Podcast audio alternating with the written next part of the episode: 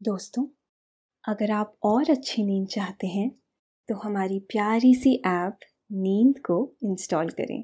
इस ऐप पर आपको एक्सक्लूसिव स्लीप स्टोरीज मिलेंगी।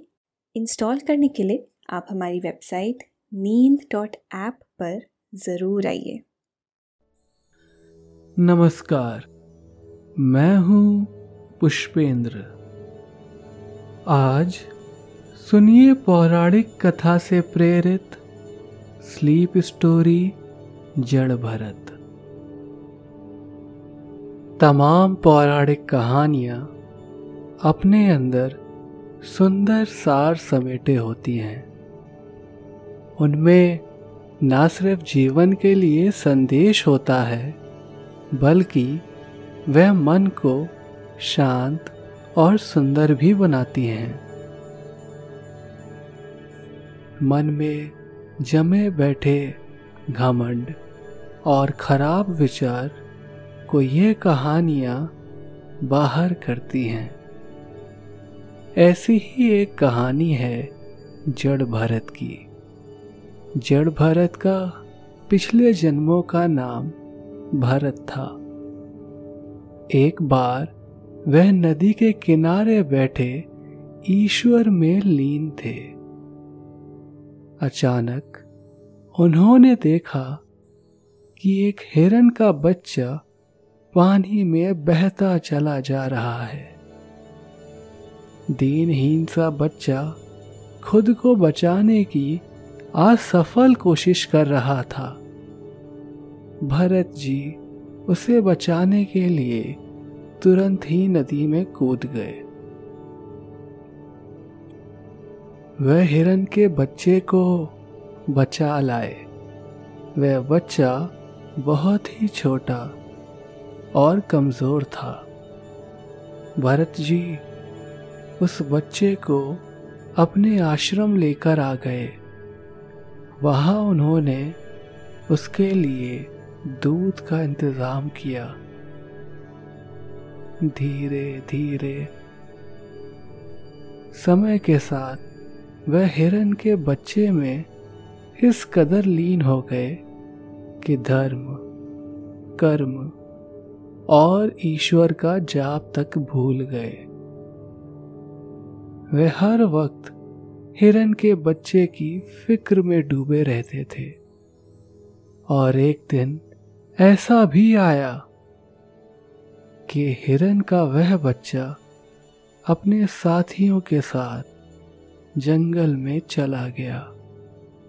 इसके बाद क्या हुआ ये हम आपको इस पौराणिक कथा से प्रेरित इस कहानी में बताएँगे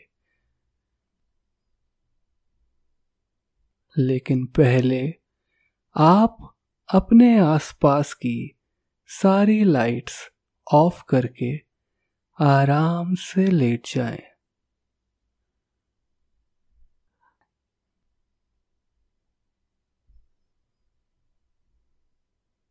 अपनी आँखें धीरे धीरे बंद कर लीजिए।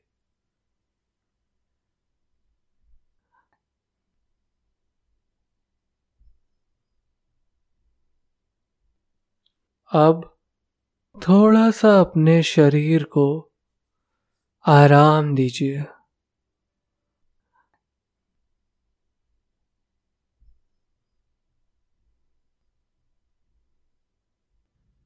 थोड़ा और आराम।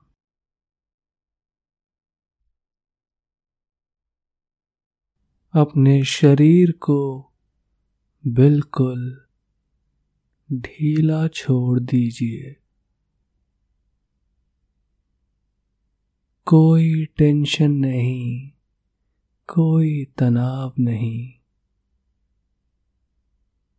अपने दिमाग में चल रहे सभी विचारों को, चिंताओं को त्याग दें। एक शांति सी महसूस करें। सब नेगेटिव पॉजिटिव विचारों को धीरे धीरे निकाल दें। हाथों को सीधा करके अपनी कमर के साइड में रख लीजिए।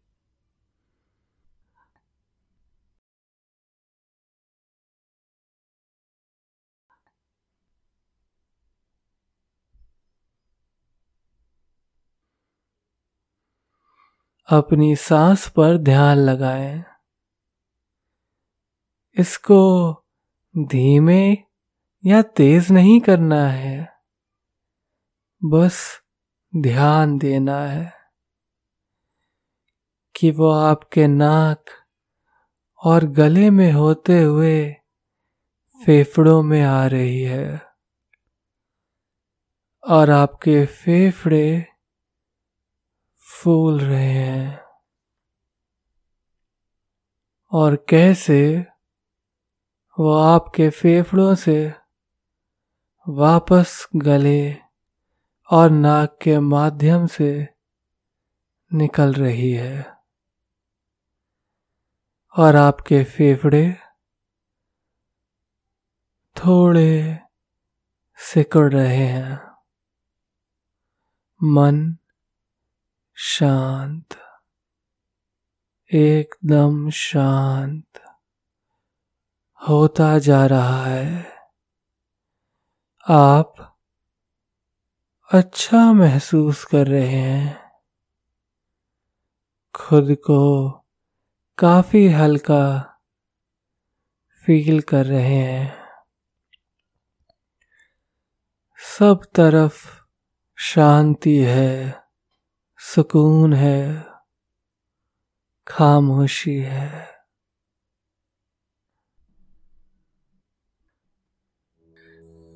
भरत।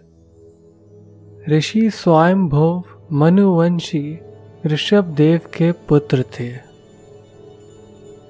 इनके नाम से ही आर्यवर्त का नाम भारत पड़ा था। भरत, महाप्रतापी, प्रजापालक, न्यायप्रिय और सहिष्णु राजा थे। उन्होंने शासन करने के बाद राजपाट पुत्रों को सौंप दिया और खुद वानप्रस्थ आश्रम ग्रहण कर लिया। वे भगवान की भक्ति में अपनी ज़िंदगी गुजारने लगे। शालग्राम तीर्थ में वह तप कर रहे थे। एक बार भरत गंडकी नदी में स्नान करने के बाद जब करते हुए नदी के किनारे बैठे हुए थे। उसी वक्त उन्होंने एक हिरन के बच्चे को नदी की धारा में बहते हुए देखा। वह बच्चा बचने की भरसक कोशिश कर रहा था, लेकिन वह इतना छोटा था कि उसका कोई भी प्रयास उसके काम नहीं आ रहा था। ये हालात देखकर भरत जी नदी में कूद गए और उस बच्चे को बचा लिया। वह बच्चा बहुत छोटा और दीनहीन सा था। उन्हें बच्चे को देखकर बहुत दया आ गई। वह उसे अपने साथ आश्रम ले आए। भरत जी ने उस बच्चे को अपने हाथों से दूध पिलाया। वह बच्चा उन्हें अपनी माँ समझने लगा और हमेशा उनके इर्द गिर्द मंडराता रहता था। भरत को भी उससे बहुत स्नेह हो गया। एक समय तो ऐसी स्थिति हो गई कि वह उसे नज़रों से ही ओझल नहीं होने देते। वह ना सिर्फ़ उसे खिलाते पिलाते बल्कि उसके लाड़ प्यार में डूबे रहते उन्हें उसकी रक्षा की भी चिंता लगी रहती थी। कुल मिलाकर वह हिरन के बच्चे की फ़िक्र में ही डूबे रहने लगे। नतीजे में उनका पूजा पाठ, धर्म, कर्म पूजा आदि सब छूटने लगा।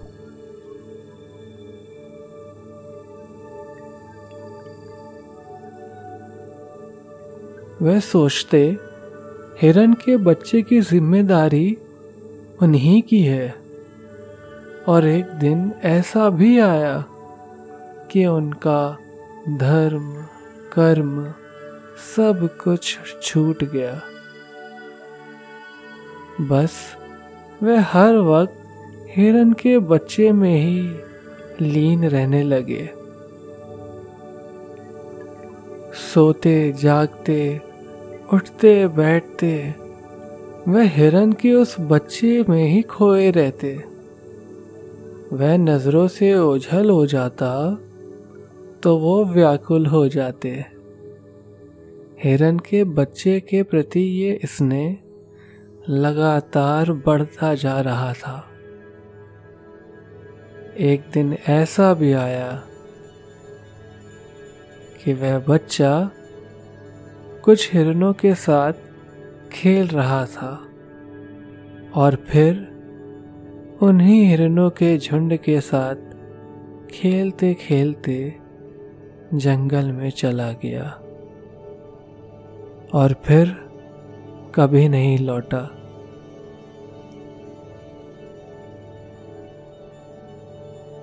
भरत ने उसका इंतज़ार किया, लेकिन वो नहीं लौटा। वह अपने साथियों के साथ मग्न था। घने जंगल में कहीं कुलांचे भर रहा था। हिरण के बच्चे के प्रति उनका प्रेम कभी कम नहीं हुआ।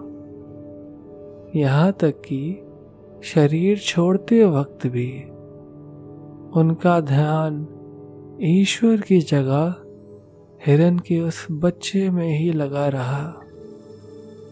नतीजे में अगले जन्म में वह हिरन के रूप में जन्मे।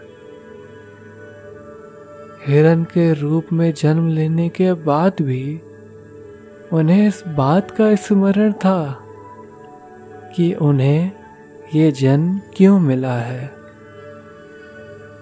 घास पत्ते खाते घूमते उनका जीवन गुजर रहा था।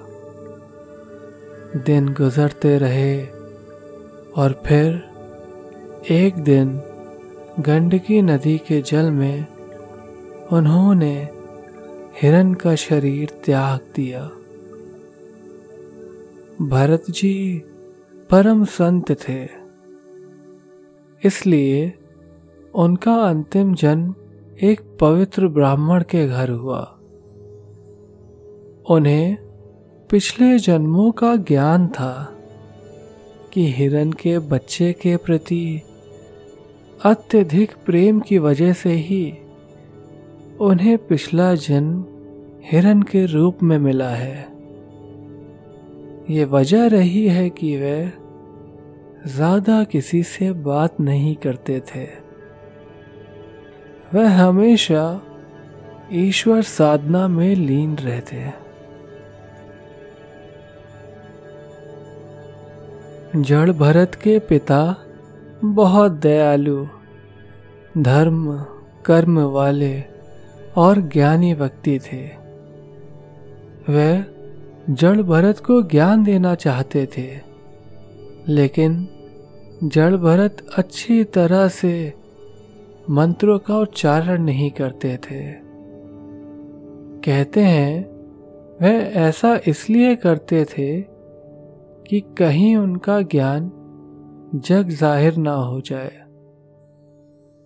यहाँ तक कि वो लोगों को उल्हाने की भी परवाह नहीं करते थे। जड़ भरत इधर उधर मजदूरी कर लेते, वहाँ से जो मिल जाता, वही खा लेते, और जहाँ जगह मिल जाती, वहीं पर सो जाते।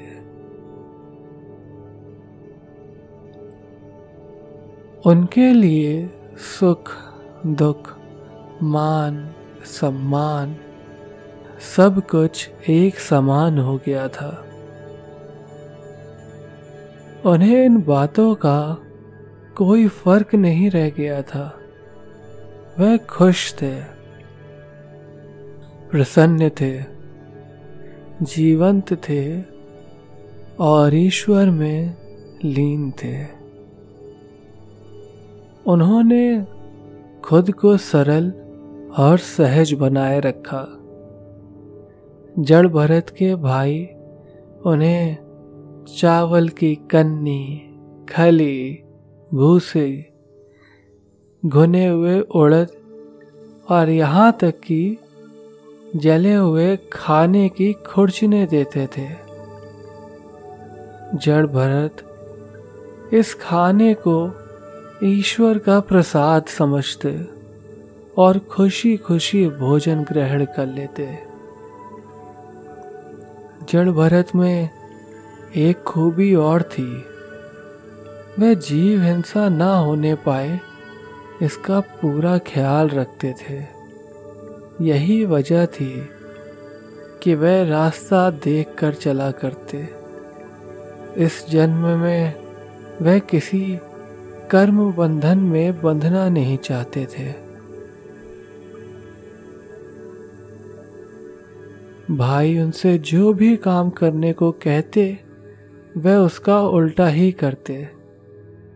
खेत में पगडंडी बनाने को कहते तो वह गड्ढा बना देते। खेत की रखवाली करने को कहा जाता तो वे खेत को गायों को चरने के लिए छोड़ देते। वे कहा करते खाने वाला राम खिलाने वाला राम तो रोकने का क्या काम? एक समय की बात है, सिंह देश के राजा रहुगढ़ तत्व ज्ञान की प्राप्ति के लिए कपिल मुनि के आश्रम की तरफ़ जा रहे थे। वह पालकी पर सवार थे। रास्ते में पालकी उठाने वाला एक कहार कहीं भाग गया।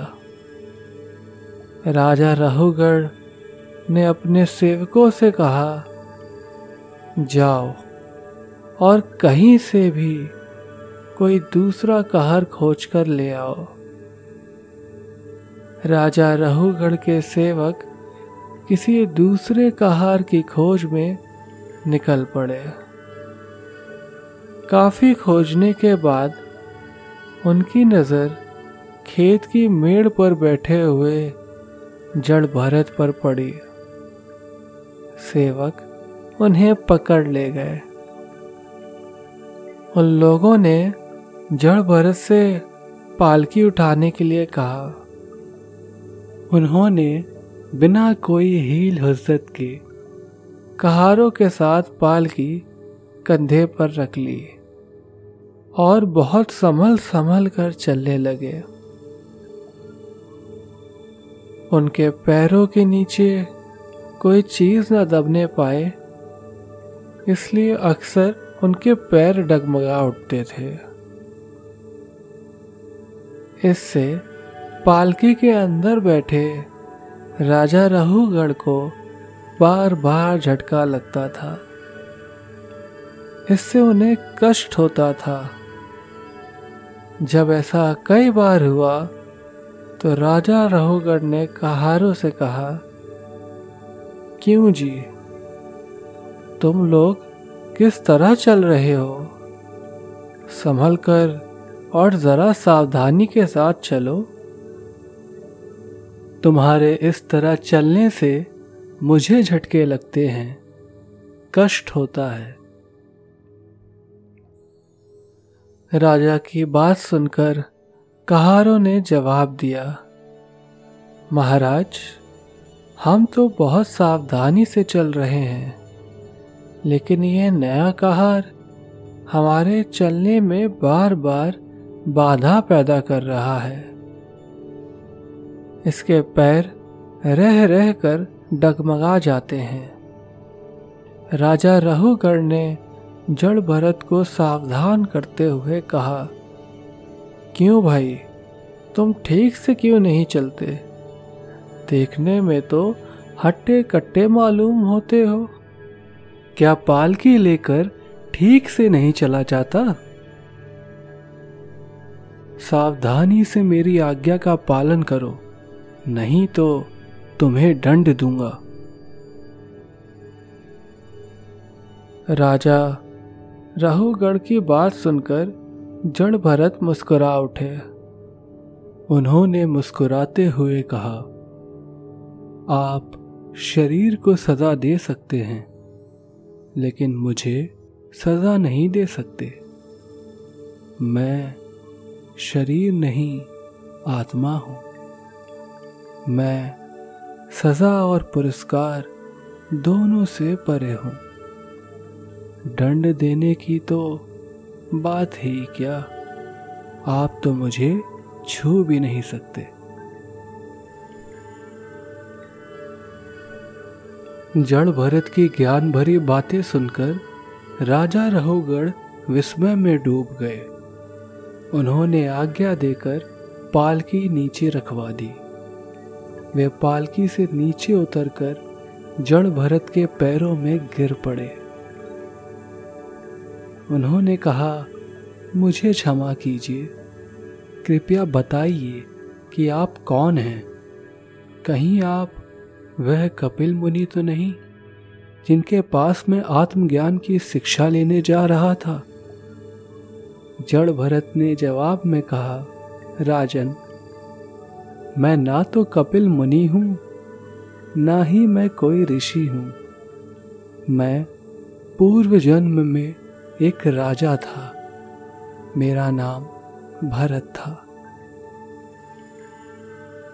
मैंने भगवान के प्रेम और भक्ति में घर बार छोड़ दिया था। मैं हरिहर क्षेत्र में जाकर रहने लगा था। लेकिन एक हिरन के बच्चे के मोह में इस कदर फंसा कि मैं भगवान तक को ही भूल गया। राजा समझ गए कि ऐसे महान व्यक्ति का अपमान कर कर मैंने तो बड़ी भूल कर दी है। मन में ये विचार आते ही राजा पालकी से नीचे उतर आए। उन्होंने जड़ भरत के पैर पकड़ लिए और उनसे क्षमा मांगने लगे। जड़ भरत सच्चे संत थे। अपमान और सम्मान दोनों में ही एक जैसे रहे। उन्होंने राजा रहुगढ़ को क्षमा कर दिया। राजा ने उनसे कई सवाल पूछे। उन्होंने सभी सवाल के जवाब देकर राजा रहुगढ़ को शांत कर दिया। इसके बाद जड़ भरत ने कहा, राजन इस मन को परमात्मा में लगा दो। मन के सुधरने पर ही जगत सुधरता है। इस मन को हिरन के बच्चे में लगाने से ही मुझे बार बार जन्म लेना पड़ा। मन को ईश्वर में लीन रखोगे तो सब कुछ शांत और सुंदर रहेगा। इस दुनिया को एक ख्वाब मानो। मन को शांत और शुद्ध रखने के लिए संतों का समागम करो। सत्संग से ज्ञान की और संतों व गुरुजनों की सेवा से ब्रह्मा की प्राप्ति होती है। सदगुरु के आश्रय से ही इस स्थिति से बाहर निकल सकते हैं। जीवन की यात्रा परमात्मा से शुरू हुई है और इस मार्ग की अंतिम अवधि भी परमात्मा ही है। जो मैं हूँ, वही आप हैं। ना कोई गुरु है, ना कोई शिष्य है। सब आत्मा है, ब्रह्मा है। जड़ भरत जब तक इस संसार में रहे, अपने आचरण और व्यवहार से अपने ज्ञान को प्रकट करते रहे। लोगों के जीवन में प्रकाश लाते रहे।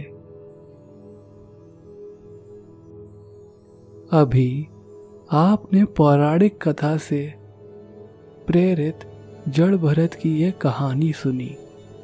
ये कथा बताती है कि अहंकार और जीवों पर दया न करना बुरा है। लेकिन ईश्वर को भी नहीं भूलना चाहिए। अब आपके सोने का वक्त हो गया है। आप, आपका मन पूरी तरह शांत है।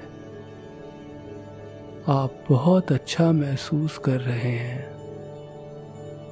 निंदिया रानी आपकी पलकों को अपने हाथों से धीरे धीरे स्पर्श कर रही है। आपको बहुत हल्का महसूस हो रहा है। आप धीरे धीरे नींद की आगोश में समाते चले जा रहे हैं।